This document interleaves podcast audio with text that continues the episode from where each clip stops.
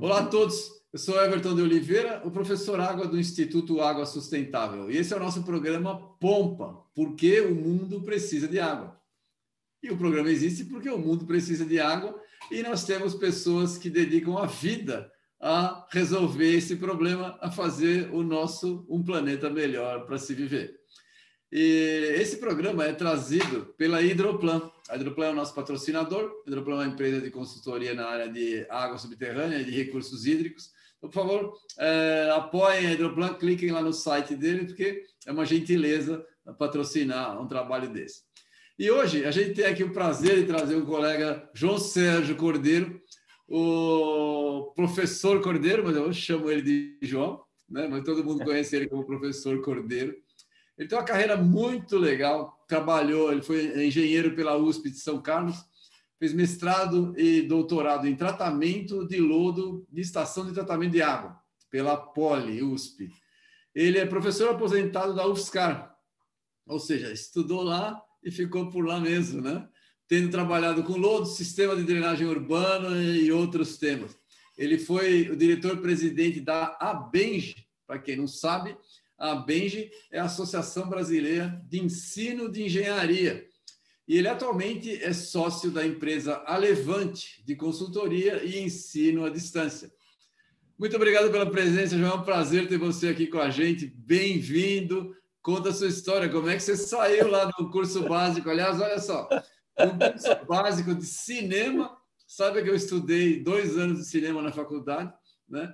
É, fez cinema e depois se tornou especialista em água, drenagem urbana. Conta isso aí, como é que foram as suas escolhas?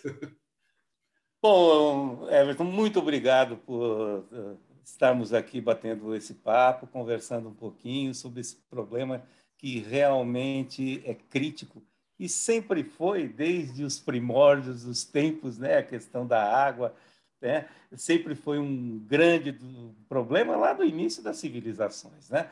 Mas essa questão então de, de ter feito cinema é verdade.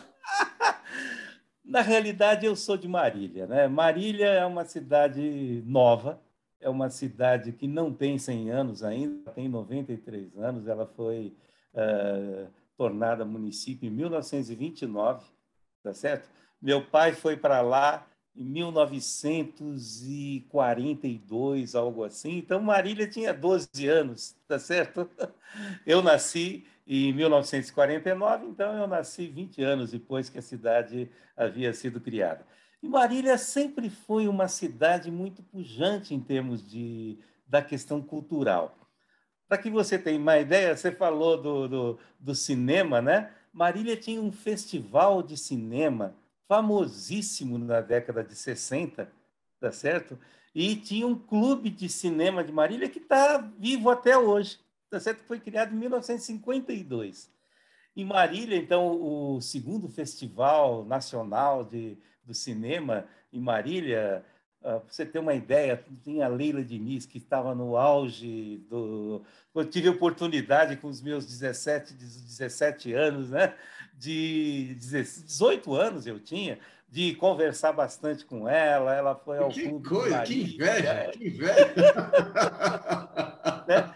E, e, e, é muito gozado isso porque ah, era, nós estamos vendo hoje, acho que essa semana está tendo o Festival de Gramado, né? era, era uma cidade que tinha essas características. Né?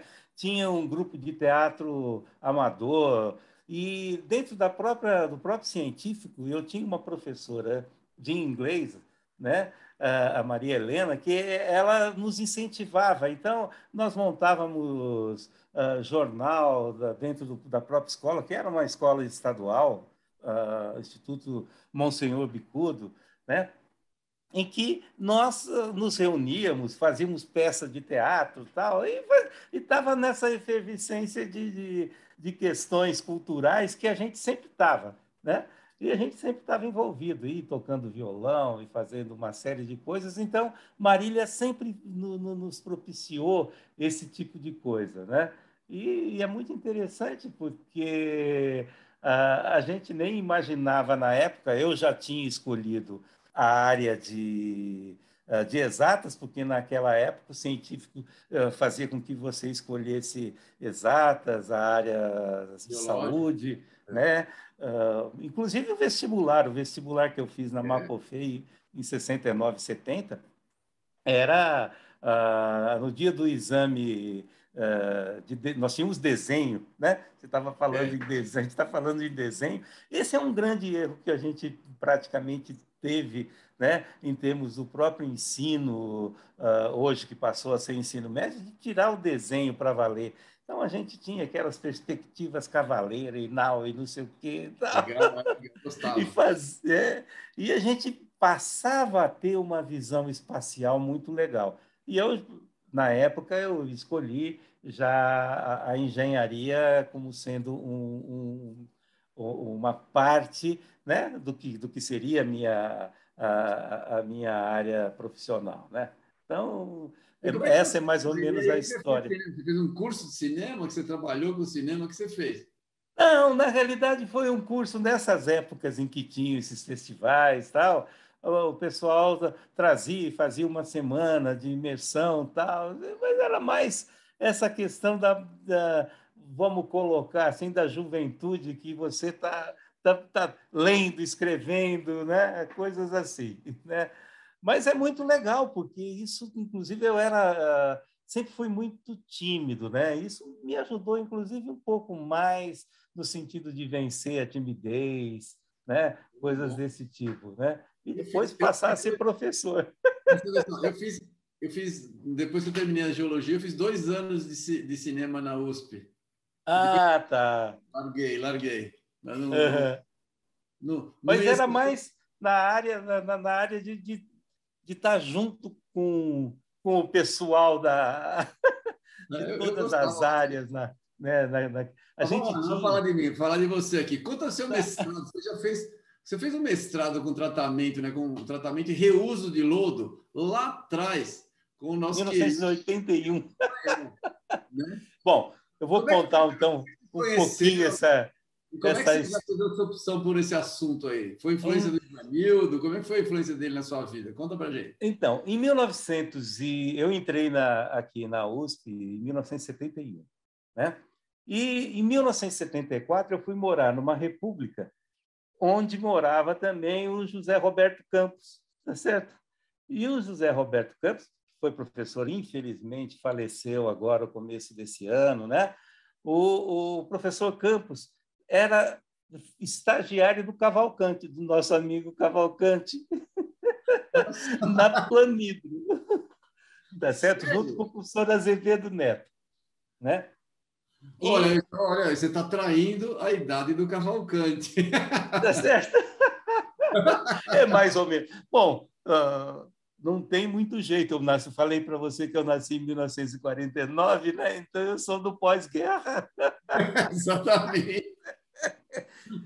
Então, e aí o Campos já era professor da USP. Ele tava, tinha terminado o mestrado dele junto com o professor Azevedo Neto. Ele e aí nós morávamos juntos, né? No, eu no quarto ano da escola, e a gente batendo papo, ficamos muito amigos e fomos até agora os últimos instantes em que ele se foi, infelizmente, né? Ele ah, falou para mim, vamos fazer eh, iniciação científica comigo? Aí eu ele falou, oh, o Azevedo Neto, me pro, pro, trabalhei com ele lá, não, comecei a fazer isso, tal, e ele falou que isso vai ser uma coisa aí do futuro, nós precisamos... E aí foi. E eu comecei a fazer o, o iniciação científica com ele. Bom, logo depois eu comecei a fazer estágio com, com o, o campus, o Eugênio Foreste e o Luiz Bernardo, né, que eram professores, da, ainda eles não eram doutores, tá certo? E... Luiz Bernardo, a gente já entrevistou o Luiz Bernardo. Eu vi, eu sei, eu vi, eu vi ah, a, a, entrevista dele. Luiz, eu trabalhei com ele na empresa dele e tal, depois fizemos algumas coisas juntos e somos amigos até hoje. E o Luiz e o Campos e o Eugênio, eles tinham uma empresa de a Ecta Engenharia, eu lembro disso. Né? Aí eu entrei no mestrado, isso em 1900, eu terminei o curso em 75, comecei a trabalhar com estruturas, para você ter uma ideia, foi, fazia cálculo estrutural tal, aí saiu minha bolsa de mestrado, eu larguei tudo falei, não, eu vou, eu vou para o saneamento, que eu já tinha, inclusive, já trabalhos publicados com o campus, tal, né? Só que o campus uh, não era doutor ainda. E o, o, o Ivanildo era meu professor aqui, aqui em São Carlos, no mestrado. Quem eram meus professores? Era o Azevedo Neto, o, Cam, o, o Ivanildo Espanhol, Samuel Murgel Branco, você tem uma ideia. Esses eram os professores do mestrado. E, nós, e o mestrado estava começando aqui. Nós éramos 10, para você ter uma ideia, 10 pessoas fazendo o mestrado. Hoje são centenas de pessoas aqui, né? Então, e o Ivanildo, ele estava em Berkeley, ele estava nos Estados Unidos e ele acabou de chegar. Aí o campus conversou com ele e tal, aí nós começamos a trabalhar juntos, tá certo? E trabalhamos ah, durante um bom tempo, né? Eu trabalhei em, eu estava em 76 aqui na escola, terminei meus créditos, aí eu comecei a trabalhar com Azevedo Neto no serviço de água daqui, tá certo? o serviço de água aqui tinha uma série de problemas, tal, e o Azevedo estava morando aqui em São Carlos. E aí ele falou, Cordeiro, eu quero que você trabalhe comigo, tal. Bom, aí eu fui trabalhar com o Azevedo Neto aqui, precisava, era um problema de tarifa de água, hidrometação, tal, não sei o quê. E aí todo sábado de manhã o Azevedo passava em casa e a gente abatia o papo, saía para conversar sobre os problemas que foram durante seis meses. Né? Foi uma experiência interessantíssima. Eu já era, uh, comecei a dar aula em Alfenas, em Minas Gerais. E por quê? Né? Aí veio a história, né, que pouca gente conhece até, Everton, que em 1976 o Ministério da Educação ele colocou uma resolução, que é uma resolução, uh, resolução 4876, que mudava muito a questão da, dos currículos de engenharia. Né? E, ah, a partir daí, a Benji estava recém-criada, começou a trabalhar tal, e eles colocaram que todos os cursos de engenharia deveriam ter a parte de computação, isso lá em 76, né? ciências ambientais, tá certo? Ah, a, a parte de segurança do trabalho, tá? principalmente essas, é, é, essas questões. Então, todos os cursos de engenharia, a partir de 1977, tinham que ter, tinham que inserir ciências ambientais no seu currículo. Aí a Benji, junto com a MEC e tal, eles fizeram um curso para preparar professores de ciências ambientais para engenharia. Tá certo? Aqui em São Carlos, durante um mês, oito horas de aula por dia.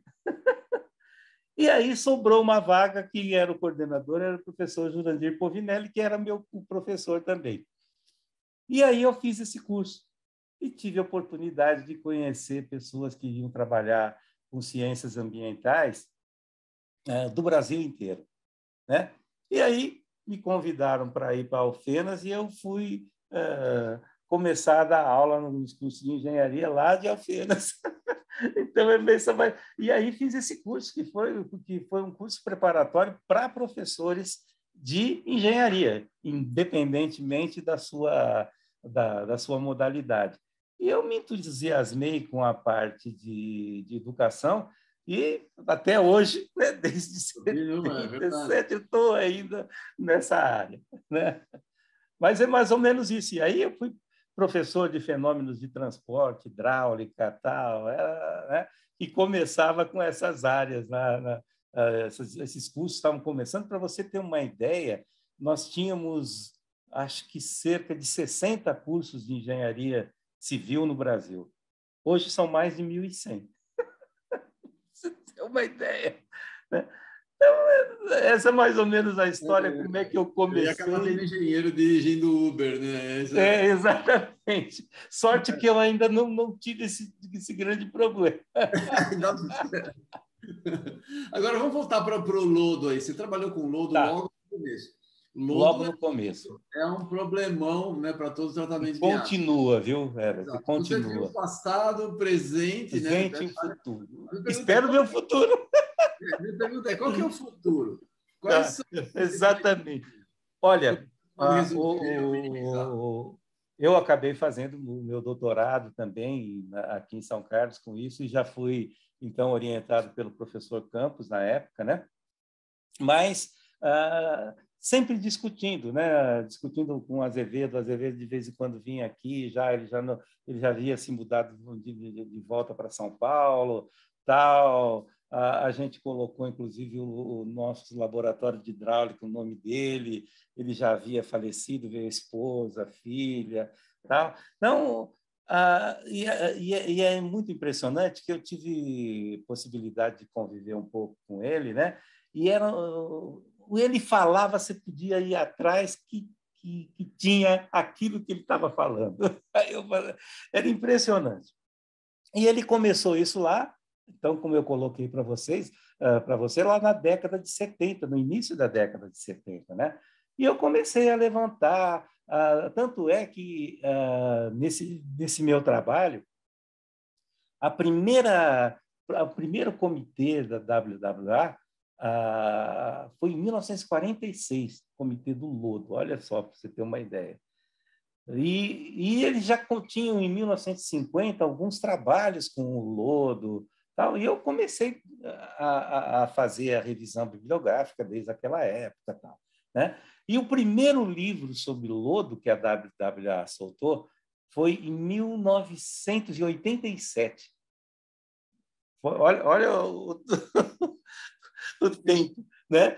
E, e, é, e, é, muito interessante porque aí começou a ter uma discussão maior, uma evolução tal mas nós ficamos muito para trás, né?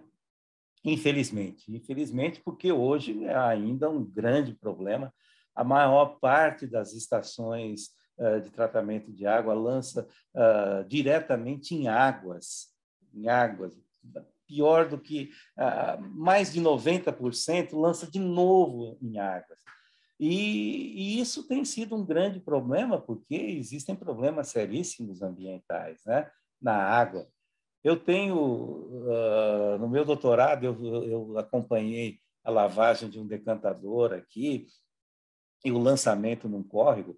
Você tem uma ideia, sólidos sedimentáveis, tá certo? Que era de 0,1 mililitro por litro, passou a 300 mililitros por litro em um determinado tempo. Era lodo sendo transportado. Né?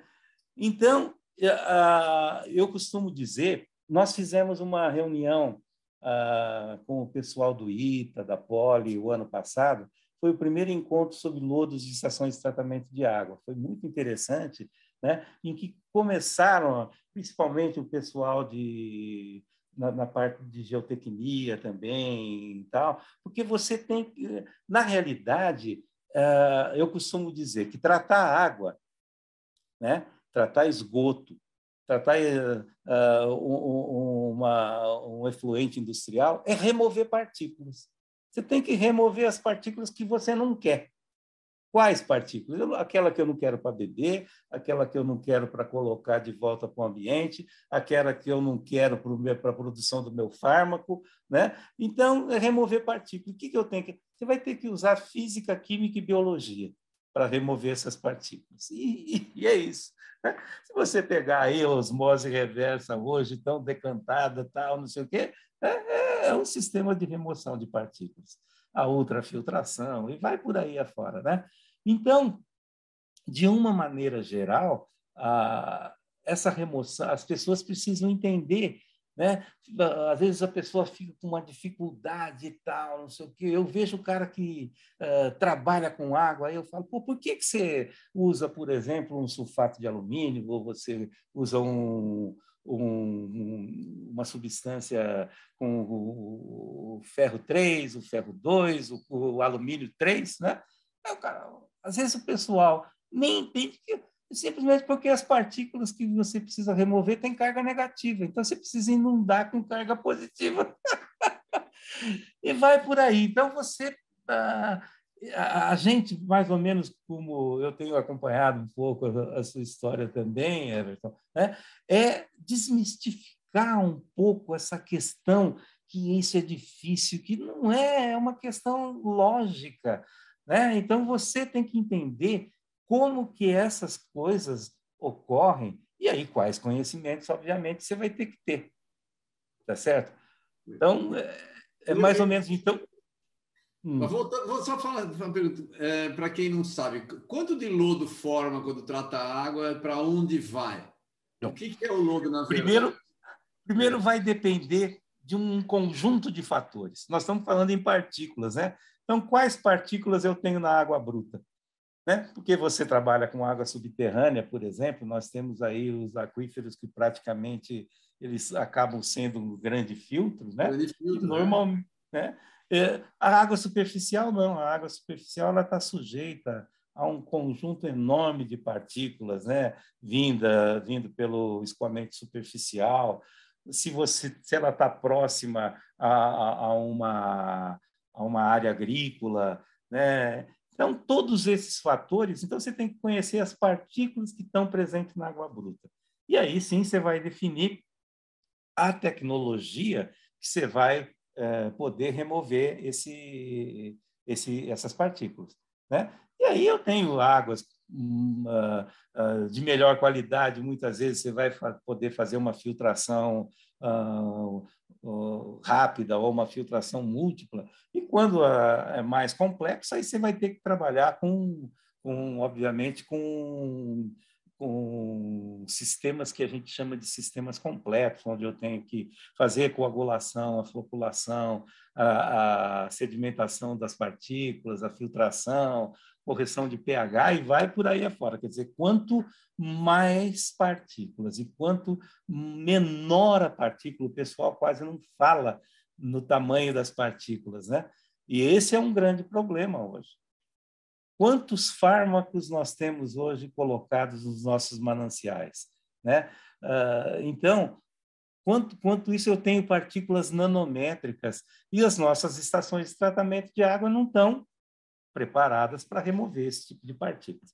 Então, a sua, a sua pergunta vai depender do manancial, vai depender do produto químico, das concentrações do produto químico que eu vou utilizar, tudo isso acaba se transformando, então, nesse resíduo que ele vai ou sedimentar, que são os decantadores tradicionais, ou se ele for mais leve, a gente faz a flotação. Né? Então, uh, e aí eu removo essa, esse, esse material por cima. Uh, eu acho, hoje, mais ou menos assim, chutando em termos de ar, mais de 80% são estações convencionais tá certo? Essas estações e cada vez mais convencionais, porque cada vez eu tenho mais partículas na água bruta. E nós estamos perdendo mananciais com muita frequência, né? Então, o lodo é decorrente justamente dessa dessa desse tratamento. E aí, para cada caso, nós temos que, que, que fazer um balanço de massa para saber exatamente quanto de lodo eu formo em cada época do ano e em cada estação. Tá? Hoje. E o que, que, faz com o lodo? O que, que, Exatamente. Hoje, mais de 92% lança direto em cursos d'água ou no solo. Tá certo? Provocando impactos violentíssimos. As pessoas a, a gente já teve, já, nós temos caso aqui, já no estado de São Paulo, por exemplo, uh, em que um rio ele serve de manancial para uma determinada cidade, de, o pessoal trata, lança o lodo, num, a, a, jusante, e a montante a outra cidade está captando água para tratar. Então, uh, começa a haver já esse tipo de, de uh, dicotomia nisso e um problema é. seríssimo. Um problema seríssimo. Conflito. Mas e... tem, quais os riscos ambientais de se dispor diretamente no solo o, o, o lodo? É no solo, a, a, a, gente tem alguns problemas, principalmente quando eu estou trabalhando com coagulantes à base de alumínio ou de ferro, né? O, o, o alumínio ele até a, a, a, grande questão é a solubilidade que pode acontecer, acontecer e ele eh, essa água se infiltrar. A parte sólida ela é, é, é, é, muito interessante porque ela é bastante complexa a, a, parte sólida. Aí nós teríamos que estar entrando com, com, com a parte de agricultura, né? Ah, é muito interessante que eu já peguei ah, o lodo, por exemplo, colocando em areia e colocando um grão de feijão, aquilo que a gente fazia, né? e o feijão cresce. Tá certo? Porque vai depender muito daquilo que eu vou encontrar, às vezes, muito ferro, muito. Ah, dependendo das partículas do manancial, eu vou ter fósforo, eu vou ter a parte de enxofre, né? Então vai depender muito dessas características, né? A, o pessoal tem utilizado, principalmente no exterior, para silvicultura, tá? Mas você não poderia estar utilizando isso de uma forma sem um estudo agronômico uh, mais profundo, né? Uh, na água é um desastre, tá? Principalmente quando eu tenho vazões não muito elevadas do curso receptor, né? E, e, e porque o que, que acontece? Não, você chegou a ver já alguma a, alguma lavagem de decantador? Já vi. Ué, é um horror. É um horror. Aí você fala, como é? Eu mostro isso para os meus alunos, eu falo, você acha que você está fazendo engenharia de saneamento, fazendo isso? Estamos. Nós estamos fazendo ao contrário. Quer dizer, e esse é um problema sério que a gente tem hoje, que é a própria formação. Porque a, a questão de tratamento de água, basicamente o aluno num curso de engenharia civil, principalmente civil, e mesmo ambiental, às vezes ele consegue a, a, olhar a parte de redes, rede de água, rede de esgoto, tal, não sei o quê, mas ele não se aprofunda em saneamento, né? E, e esse é um, é um exemplo complexo para a gente em termos de formação desses novos engenheiros. Né? É verdade, é verdade. É, o, o, esgoto, o, perdão, o lodo hoje em dia é, é mandado para aterro sanitário, é isso? Não. Uh, se a gente pegar. É, o, o primeiro passo seria desaguar. O pessoal fala desidratar, mas não é desidratar, é desaguar. Eu vou, porque você pega, por exemplo, centrífugas Tá? Ela, ela consegue ainda, depois que o, o lodo, mesmo de esgoto, né, passando por um processo de centrifugação, ele fica com 80% de água ainda, tá certo? Então, ah, aparentemente, você vê isso daí ah, ah, de uma forma, aparentemente, uma massa, né? mas ele tem 80% de água. Então, é um problema sério. E a lei de resíduos sólidos, isso é classificado como resíduo sólido, e a lei 12305 caracteriza isso como um resíduo e não como um rejeito. Então, ele não poderia estar sendo lançado em uh, aterros sanitários. Tá?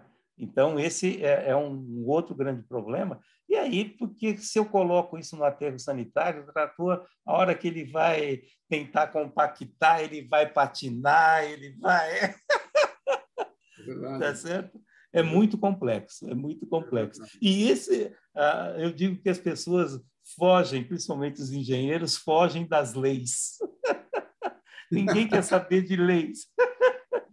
Não, mas quando a lei vai fazer gastar um dinheiro muito alto, né? Exato, porque é, é complexo, é complexo, né? Bom, e você trabalha também com, com drenagem urbana. Conta para a gente da drenagem urbana. A gente tem uma entrevista legal com a Melissa Graciosa, que ela falou uhum. desse assunto aí. É, conta para gente, principalmente agora com as mudanças climáticas. Né? Climáticas. Né? Como é que a gente pode prever, é, para tentar prevenir essas catástrofes? Então, a, quando, quando eu entrei aqui uh, no curso de Engenharia Civil da Universidade Federal, né, a proposta não tinha sentido a gente fazer um curso igual ao da da escola de engenharia aqui, que nós, quer dizer, era uma cidade eh, que no final da década de 70, com cento e poucos mil habitantes, para ter duas escolas públicas aqui, ou dois cursos públicos, né? Então, a proposta da engenharia civil da Universidade Federal ela, ela foi por dois eixos.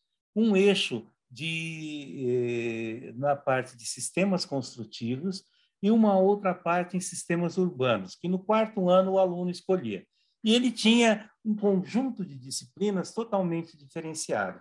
Então, nós tínhamos aqui uh, esse curso de engenharia urbana, né, com um conjunto de disciplinas que normalmente não eram ministrados nos cursos de graduação normalmente. Então, nós tínhamos disciplina de drenagem urbana, de resíduos sólidos, de controle de qualidade ambiental, né? controle de perdas. Né? E eu trabalhei com essas duas, além do saneamento básico tal, né? Eu trabalhei, eu comecei a ministrar drenagem urbana. Né? Isso lá na graduação, no quarto ano de graduação, e continuei. E quando nós montamos o nosso programa de pós-graduação e mestrado e, do, e depois no futuro doutorado, né, que já tem quase tem 25 anos, quase 30 anos, nós sempre trabalhamos com a visão da engenharia urbana. Então, as interseções, as interferências da, do manejo da água, tal, em, em, todo esse conjunto urbano. Né? E aí veio a lei, é, falando em lei de novo, né?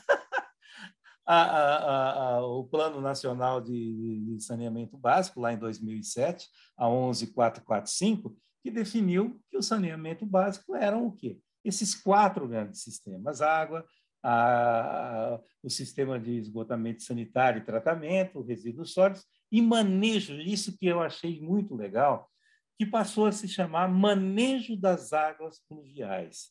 Então, hoje, não dá para você pensar só na drenagem, porque a drenagem você drena e você joga para o fundo do vale.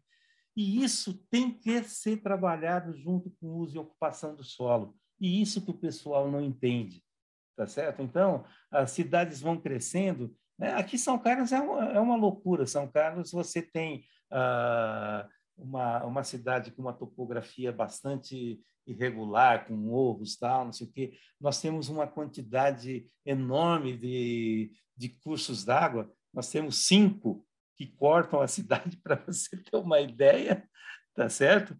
E que causam problemas seríssimos, mas eles causam problemas há mais de 50 anos. Nós temos vários cursos d'água que foram enclausurados, tá certo? No centro da cidade. Então, e aí você tem razão, quer dizer, no momento em que a gente está com essa, com essa loucura de, de uh, na área de mudanças climáticas, uma coisas que muitas vezes nem nós compreendemos bem como é que faz essa loucura. Porque aqui em São Carlos esse ano, por exemplo, praticamente não choveu. Mas o ano passado nós tivemos uma chuva tão intensa que carregou caminhão no centro da cidade. Eu lembro. É. Lembra aquela história do, do, do, da, da, loja de calçados? Que Isso, exato. E, isso, e aquilo lá é anual. É anual. Né? Eu tenho um, um, amigo meu, que foi meu aluno também, que cuida da defesa civil aqui em São Carlos.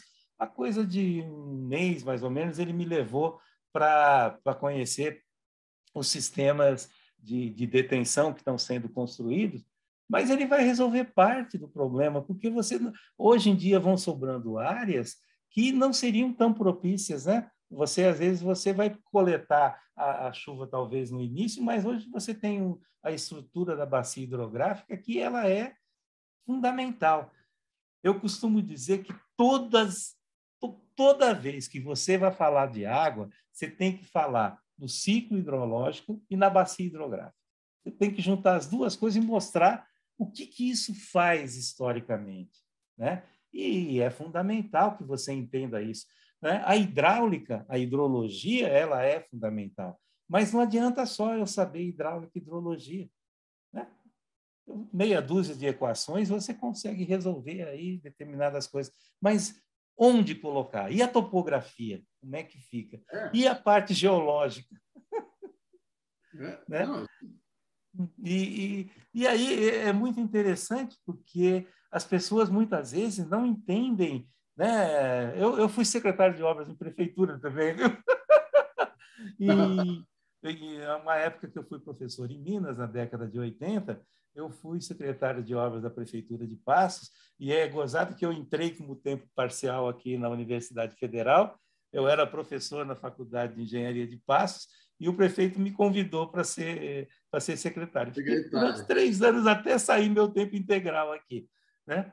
E, e é impressionante você ver como, principalmente os políticos, né? Os políticos acham que as coisas são, você foi uma canetada, né? Que se você, o papel aceita tudo, né? Mas a, a, a, parte ambiental não aceita isso, né? Ela, ela tem as leis próprias dela e você, por isso que eu falo uh, que para mim dois pontos fundamentais, dois temas fundamentais são a, a, a, o ciclo hidrológico e a bacia hidrográfica, porque através dele você uh, você pega, por exemplo, o Rio Nilo, né? Nós aprendíamos isso da, do, do, Rio Nilo, né? O que o Rio Nilo representava para as civilizações ali do uh, do Egito, né? E é muito, não sei se você sabe que a, a primeira cobrança de água foi feita no Rio Nilo. Não, olha só, não sabia. Existia, existia o nilômetro, que tem até hoje lá. O nilômetro, que era uma medição né, da, da enchente, que existem até hoje em pontos específicos lá no Rio Nilo, e eles cobravam né, em função da área, da área fertilizada pela, pela altura d'água, tá certo? E eles mediam pelo cúbito, né? E, e quem tinha área mais fertilizada pagava mais impostos. Pagava mais. Mais impostos. Porque Olha que interessante, isso eu não sabia. É, e aí você vê que isso. Eu estou escrevendo, estou me metendo a escrever um livro sobre a história da engenharia, da arquitetura, porque elas, no fundo, estão todas juntas, né? E comecei lá do, do, do Egito, da, da Mesopotâmia e não sei o quê. Mas sempre a água. A água. Eu estou escrevendo. Muito legal. Olha, nós vamos querer divulgar seu livro aí. Porque eu... Tá legal. Espero ah, terminar até o ano que vem. é, exatamente. Essas, é. essas, essas empreitadas que a gente cria para si próprio nem sempre consegue terminar. Nem sempre, exatamente. Mas eu escrevo um pouquinho, aí dou uma parada, vou... eu estou dentro do meu tempo hoje, né? me dando ao luxo disso. Você se dedicou é, a ensino, você está na exato, bem, exato. bom, né? Como é que você aplicou isso na universidade? E como é que você vê para o futuro, agora que a gente tem uma avalanche de ensino à distância depois da pandemia? Olha, é bastante interessante, porque uh, quando eu fui diretor aqui do Centro de Ciência e Tecnologia, que eram todas as engenharias, mais matemática, física, química, computação e estatística, eram mais de 300 professores aqui na universidade, e nós tivemos um projeto muito, muito interessante, que foi o REENGE do ensino de engenharia. O REENGE do ensino de engenharia foi, uh, foi através da FINEP, entrou CAP, CNPq, todo, né? e isso nos propiciou um, uma visão diferenciada, que nós começamos a trabalhar. Isso eu já tinha, uh, eu sempre tive já essa, essa, essa visão, né? Então, o meu, meu primeiro trabalho publicado foi em 1981, que foi o ensino de fenômenos de transporte na engenharia civil, decorrente daquela resolução lá de, de 76, que tirou a mecânica dos fluidos e colocou fenômenos de transporte, onde que eles, eles colocavam a parte de condução de calor e transferência de massa junto, que essas as equações são muito parecidas. Né? E aí nós tínhamos que colocar, dentro da, da, das estruturas curriculares, fenômenos de transporte. E eu escrevi um trabalho, na época, uh, o ensino de fenômenos de transporte para engenharia civil. Né? E mandei, fiz um, um, um, um trabalho, né? pensando em, várias, uh, em vários cursos de engenharia e tal, e aí eu mandei para as escolas. Né?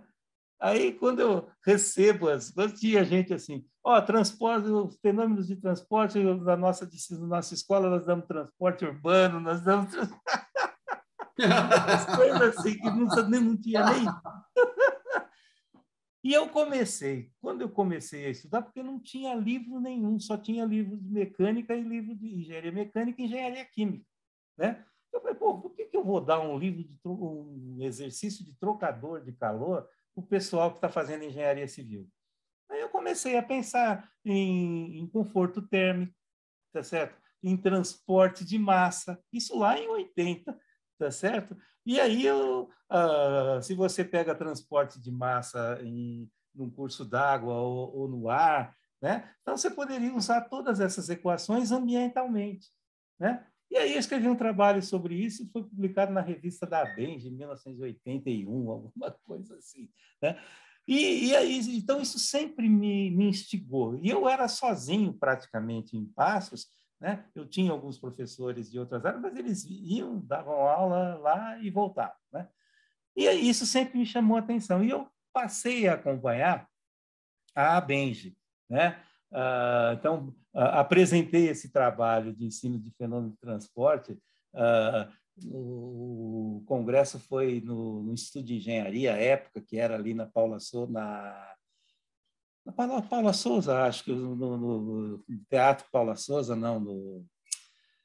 onde era o Instituto de Engenharia. Antes de ser lá no. no, no... Antes de ser, bem antes, em 1980. Eu acho que, eu acho que era na Paula Souza, sim. Paula, é, eu acho que era Paula Souza, ali naquele prédio, logo que você sai da Praça da Sé. O Cavalcante que sabe. Não, o Cavalcante com certeza sabe.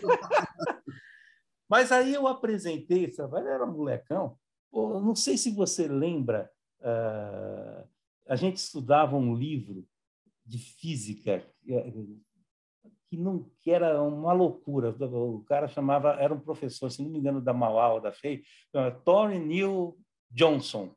O cara, assim, que era um livro, nossa, esse cara apresentou um trabalho antes do meu, eu falei, estou ferrado, eu tinha acabado de me... Mas, no fim, no fim deu um, um auê lá nos professores de fenômenos de tempo. Bom, mas essas histórias vão longe, viu? Mas é, é, muito interessante que instiga, né? Então eu passei a me dedicar também à questão da, da educação. Então eu fui do Conselho Fiscal, era o, o presidente da Benji na época, era o professor Rui Vieira, Rui Camargo Vieira, tá certo? Uma pessoa excelente. Tal. E aí eu, eu, me envolvi com eles e comecei a sempre participar de congressos, apresentando trabalhos, tal, né? Ah, e aí acabei sendo diretor financeiro e depois uh, presidente. Mas sempre ligado com essa questão de inovação tecnológica, de inovação didática, né? E esse projeto que eu coordenei aqui era um projeto na época, para você ter uma ideia, o dólar estava um para um né, em 1996, 97, alguma. E nós recebemos aqui na universidade um milhão de dólares, cara. Nós montamos um monte de coisa para ensino de matemática, ensino de física, isso lá em 90, eh, 96, 97, né? Com, não, não existia internet, a gente montava sala de de, de teleconferência através de, de parabólica. O, o Mac, nós pudemos comprar para não, parabólica. Existia internet, mas não tinha velocidade para isso. Não né? tinha, é, era, exatamente.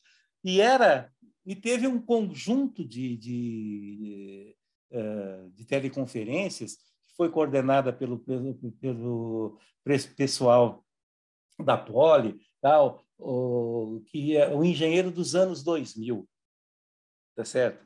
E nós fizemos um monte de coisa. E aí a gente começou a trabalhar com o pessoal da Universidade do Texas, que fez um, um, um trabalho excelente, que eu considero que houve uma mudança grande lá, em oito universidades, que chamava Foundation Coalition. E eles pegaram e mudaram toda a parte de dinâmica de, de aula. Então, o aluno fazia matemática, física e inglês junto, tá certo? e era o professor de matemática, o professor de física mostrando, por exemplo, lá se você tem uma, uma um, orifício, vamos pegar um orifício escoando por uma para um reservatório, tal, não sei o quê. Além, da, além dos conceitos matemáticos, você via o conceito de física, velocidade, vai por aí, equação de Torricelli, vai. E você pode mostrar isso daí. Isso o aluno, ele vendo, ele, ele muda a cabeça dele. Muda a cabeça dele. E isso foi assim um, um projeto grande que nós fizemos uh, junto com eles. E aí nós uh, tinha um professor uh, que era engenheiro químico e, e professor que psicólogo que trabalhou com estilos de aprendizagem, né? E, e, na aula você tem que porque você tem alunos que são mais contemplativos, mais outros que são mais visuais, outros que são mais auditivos, o cara mais reflexivo. E a tua aula tem que tentar passar por tudo isso. Mas o professor não muda. Esse é um dos grandes problemas. Eu dei uma palestra uma vez na Unicamp e falei: olha, o culpado de tudo isso é o professor que está fazendo a mesma coisa que nós fizemos. A... Ele acha assim: ó, o meu curso foi um curso excelente lá em 1960, 1970. Mas era 1960, era 1970. Então você tinha um ensino passivo, né? O aluno senta e fica ouvindo. E você faz, né? Isso tem que mudar. E mais continua, né? Ah, Outro dia, uma eu estava conversando com uma ex-orientada minha aqui, tal, e, e, eles discutindo a parte curricular, tal. Eu peguei, ó, dá uma olhada nisso daqui que nós discutimos no final da década de 90. Ele falou, pô, mas é isso que nós estamos discutindo. Eu falei, é, exatamente, vocês estão discutindo a mesma coisa, tá certo? Então, é muito interessante isso tudo, né? É, daria para a gente ficar batendo papo aqui, né, Everton? Bom, né? porque o saneamento, né? Eu assisti a, entrevista que você fez com o professor Plínio, né? E, é, e aí essas dificuldades do saneamento, né? De avançar. Hoje você vai, por exemplo, na Europa, o pessoal está discutindo outras coisas. Eu estava, eu tive uns dois, três anos atrás, uh, no Porto, com um amigo meu, que é o vice-reitor da parte internacional de lá. Ele foi reitor do Instituto Superior de Engenharia de Lisboa e ficamos amigos em função, principalmente, desses, dessas discussões sobre ensino de engenharia. Né? E, praticamente, o saneamento, ele falou, Cordeiro, a gente não tem quase mais uh, curso de engenharia civil, porque praticamente está tudo... Uh, resolvido assim, quer dizer, você não tem grandes problemas de saneamento, você não tem grandes problemas de rodovia. Portugal, aquela retângulo lá, tem três rodovias paralelas que praticamente você escolhe qual que você quer. O país inteiro, é verdade. Exatamente. Está certo que são outras realidades, né? É, 5% da população do Brasil, mas, enfim, a gente, é, eles estão discutindo questões da ISO 55001, né, que é uma ISO de controle do que de, de, de, gestão de ativos, gestão do, da energia, ISO 50001. Né? Nós temos uma ISO só para saneamento que quase ninguém conhece, de, tem mais de 10 anos, né? a ISO 24510, 1112, né? que são ISOs para abastecimento de água e para sistemas de esgotamento sanitário que quase ninguém conhece no Brasil, né? infelizmente. Você vê, né? Você vê que coisa. É interessante mesmo pensar numa comparação com um país pequeno que já fez essas coisas. A é... gente tem. No Brasil, por outro lado, está tudo por fazer, né? Para quem quiser. Está tudo por fazer, nós temos que ter gente. É, exatamente. Gente preparada. Né? E preparada. E existem certas coisas, você estava Uh, talvez valha a pena, gente. Não sei como é que está nosso tempo, tá certo? Está tá no finzinho, lamento. A gente tem que terminar. Mas, mas eu também acho, olha, tem, tem, se as pessoas estudarem, tem trabalho, não é isso? Tem, com certeza. Só com certeza. Muito, estudar tem trabalho. Estudar. E também não é uma coisa de. Eu digo que hoje se discute muito visão holística, visão sistêmica. Eu falo que tem que ter uma visão losangular o que é essa visão losangular? Primeiro você olha o todo, conheça minimamente o todo. Depois você foca onde você quer, mas você vai entender as relações que existem. E nem você pega o lodo Né? O lodo não é um material que surge sozinho. Ele surge do quê? Ele surge do manancial, do produto químico, da qualidade do produto químico. Você pega sulfato de alumínio, por exemplo, o pessoal uh, produz, às vezes, com sucata de alumínio, com lata de, uh, de refrigerante, lata de cerveja e tal, e às vezes a tinta tem chumbo. É MPPB. Mas aí, na hora que você junta o, o, o lodo no decantador e descarrega isso, aí ele vai passar para ser ppm e vai dar concentrações elevadas. Né? E assim vai, vai cádmio, vai zinco, vai. Né? Muito legal. Mas. Hum. Você fala, o nosso tempo tá, de fato esgotou aqui. Deixa eu só fazer uma pergunta para você, então. Depois dessa sua carreira bem sucedida aí, que filme passa pela sua cabeça né? já que a gente falou de cinema, que filme passou na ah. cabeça revistar Você foi um bom diretor, foi um bom protagonista? O que você acha da história toda? Olha, eu não sei isso as pessoas que devem, devem falar. Eu só sei que eu tenho, por exemplo, né? Uh, eu vou em festa de meus alunos de 40 anos atrás. Ah, Agora mesmo, em abril, nós tivemos a festa de uma república né, eh, lá de Passos, lá em Minas, eh, e que eles têm. Eu tinha 28 anos, eles tinham 22, 23, já são avós também. E nós passamos três dias na fazenda de um deles, bebendo, comendo, tocando violão e, e vai por aí afora, tá certo? Então, na realidade, eu acho que os meus pares é que deveriam estar, tá, estar tá falando. Eu, graças a Deus, uh, tenho recebido assim de, de pessoas que continuam sendo amigas, sendo. Então, é o que, é o que, é o que importa. É o que leva da vida, né? É o que você leva da vida. Muito legal. João, agradeço imensamente a sua gentileza de participar com a gente aqui, de, de, de partilhar suas histórias aí. Você faz parte da, da vida de muita gente que trabalha na área de saneamento, né? Muita gente aprendeu com você e colocou na prática. E essa parte de multiplicar o conhecimento, né, fazer as pessoas trabalharem, melhora o nosso planeta. Então, parabéns pela sua carreira aí, eu agradeço a gentileza de participar com a gente aqui. Muito obrigado. Eu é que agradeço a oportunidade. Eu acabo, eu falei lá no início, né, que eu era muito tímido, tal, não sei o quê, mas eu quando começo a falar, eu eu me entusiasmo, tá certo? Até hoje, até hoje eu me entusiasmo. Então, eu acho que uma das carreiras assim que faz você crescer e essa oportunidade de você estar tá, pre tá preparando gente, né? Eu tenho ex-alunos com carreiras belíssimas, tal. Então, isso que, que, que faz com que a gente se mantenha vivo, né? Uh, e, e, nesse caso, eu, eu adoro estar em sala de aula tá certo? Principalmente ao vivo, tá certo? Mas mesmo assim eu já estou me acostumando, tá certo?